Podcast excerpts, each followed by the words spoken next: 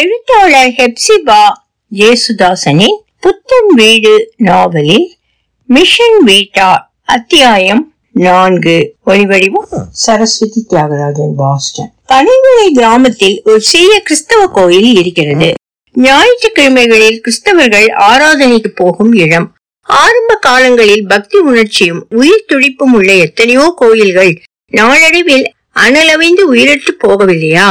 அந்த ரகத்தைச் சேர்ந்ததுதான் இந்த கோயிலும். லௌகீகம் பலத்து ஆன்மீகம் குண்டிவிட்டது பழக்கம் காரணமாக இப்போதும் ஒரு சிலர் ஆராதனைக்கு போகிறார்கள். விவாகம் மரணம் ஞானஸ்நானம் போன்ற காரியங்களுக்கு தகுந்த சடங்குகள் நடந்து வருகின்றன. காணிக்கையும் ஓரளவு சேரத்தான் செய்கிறது. கிராமத்தில் உள்ள பெண்களுக்கு ஒருவரை ஒருவர் சந்திக்கவும் சுக செய்திகளை விசாரிக்கவும் இது சந்தர்ப்பம் அளிக்கிறது. வாரந்தோறும் இங்கு வேதம் வாசிக்கப்படுகிறது என்றாலும் கோவிலில் வளர்ச்சி இல்லை. இதற்கு காரணம் இடத்தின் செழிப்போ அல்லது மக்களின் மனக்கடினம்தானோ தெரியவில்லை. பல கிறிஸ்தவ கோயில்களோடு சேர்ந்திருந்தது போல இதனுடனும் ஒரு ஆரம்ப பாடசாலை இருந்தது. பிறகு ஆரம்ப பாடசாலைகள் எல்லாமே சர்க்காரின் கீழ் போக வேண்டி வந்தபோது இந்த பாடசாலையும் ஒன்றரை மைல் தூரத்துக்கு மாற்றப்பட வேண்டி வந்தது. இப்போது பழைய கட்டடத்தில் ஓய்வு நாள் பாடம் மட்டும் நடக்கிறது. கோயிலின் மூக்கர்களில் ஒருவர் புத்தம் வீட்டு பெரியவர் என்று சொன்னோம். அவரை டீக்கனாக வைத்திருப்பதற்கு பழக்கம்தான் காரணம் என்று சொல்ல வேண்டும். அவரை கௌரவிப்பதற்காக அவர்கள் அளித்த ஸ்தானம் அது. அல்லாமல் அந்த ஸ்தானத்துக்குரிய எந்த விதமான தகுதியும் அவருக்கு இருந்ததாக சொல்ல முடியாது. மற்ற டீக்கன்மார்கள் இவரை சற்று இழக்காரமாகத்தான் நினைத்து வந்தார்கள். ஆனாலும் சபையோ உபதேசியாரோ இவரது கௌரவத்தை பறித்து கொள்ள விரும்பவில்லை. எப்படியோ இருந்து கொண்டே வருகிறார். அவரை தொந்தரவு செய்யக்கூடாது என்பது பொதுவான அபிப்பிராயம். ஆராதனையில் பாட்டு தொடங்குவது கூட இவர்தான். இவர் குரல் என்றுமே இனிமையாக இருந்ததில்லை. வயதேற இனிமையாகிவிடவும் இல்லை என்றாலும் இவர் தொடங்கிய பின்னர் தான் சபையும் பாட்டில் சேர்ந்து கொள்ளும். இப்படியாக அந்த குக்கிராமத்து கோயிலில் டீக்கன் ஸ்தானத்தை தவிர கொயர் ஸ்தானத்தையும் அவருக்கு மனமுவந்து வழங்கி இருந்தார்கள் இதற்கு இவர் பழைய காலங்களில் அந்த இடத்தில் நடத்தி வந்த ஆட்சி ஒன்றே போதுமான சர்டிபிகேட்டாக இருந்தது. இப்போது செல்வம் தேய்ந்து உள்ளம் தளர்ந்து பிள்ளைகளின் நடத்தையால் குழம்பி போயிருக்கிற இந்த வயதிலும் அந்த ஆட்சியின் ஞாபகம் மக்கள் உள்ளங்கைகளை விட்டு போகவில்லை. நிலைமை இப்படி இருக்கும்போது கோயில் புரோகதி அடையாமல் இருந்ததில் ஆச்சரியம் ஒன்றும் இல்லை.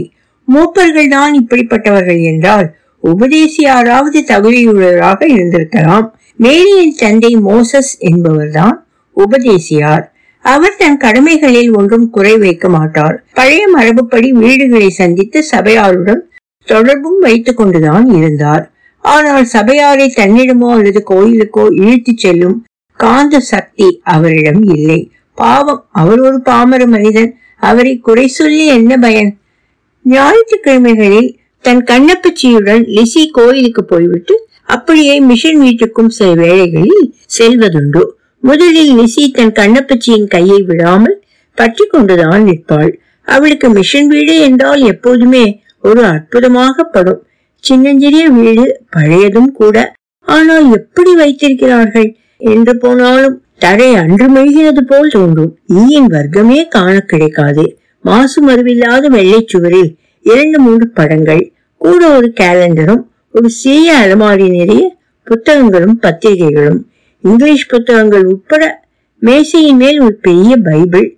லிசியின் வீட்டில் ஒரே ஒரு பைபிள் உண்டு. அது கண்ணப்பச்சியுடையது. அதற்கு கண்ணப்பச்சியின் வயசும் இருக்கும். மேரி அக்காவிடம் பழகின பிறகு கண்ணப்பச்சியின் கையை விட்டுவிட்டு அவள் பின்னால் ஓடி விடுவாள் லிசி.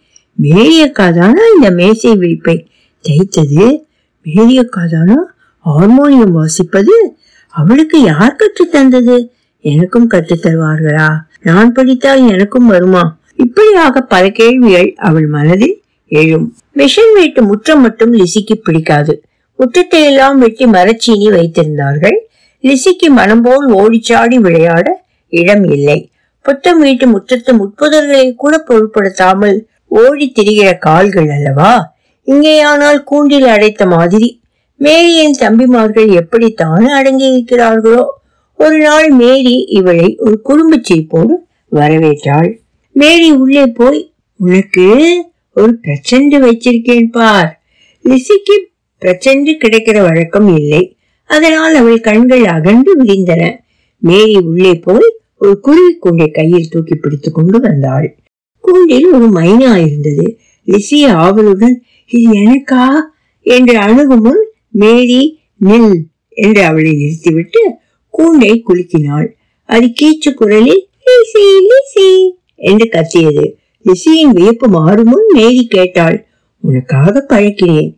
இந்த ரோஸ் பயல் பிடிச்சுக்கிட்டு வந்தது. எப்படி? உனக்கு பிடிச்சிருக்கா?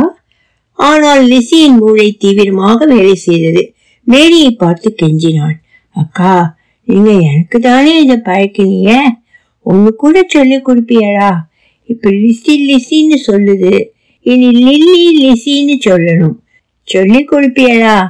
மேரியின் தாய் அங்கு வந்தவள் சிரித்து கொண்டு சொன்னாள். உனக்கு தெரியுமா மேரி இவ தங்கச்சிக்கு வார வாரம் ஞானஸ்தானம் பேர் கொடுத்திருக்காக. உன் அப்பா கிட்ட லில்லின்னு போடணுமா? தங்கச்சிக்கு பிரசன்ட்னப்பவே நினைக்கிறா. பொல்லாத பிள்ளை. மேரியும் சிரித்தாள். ஆமா உனக்கு கோழி பாவாடை உண்டோ?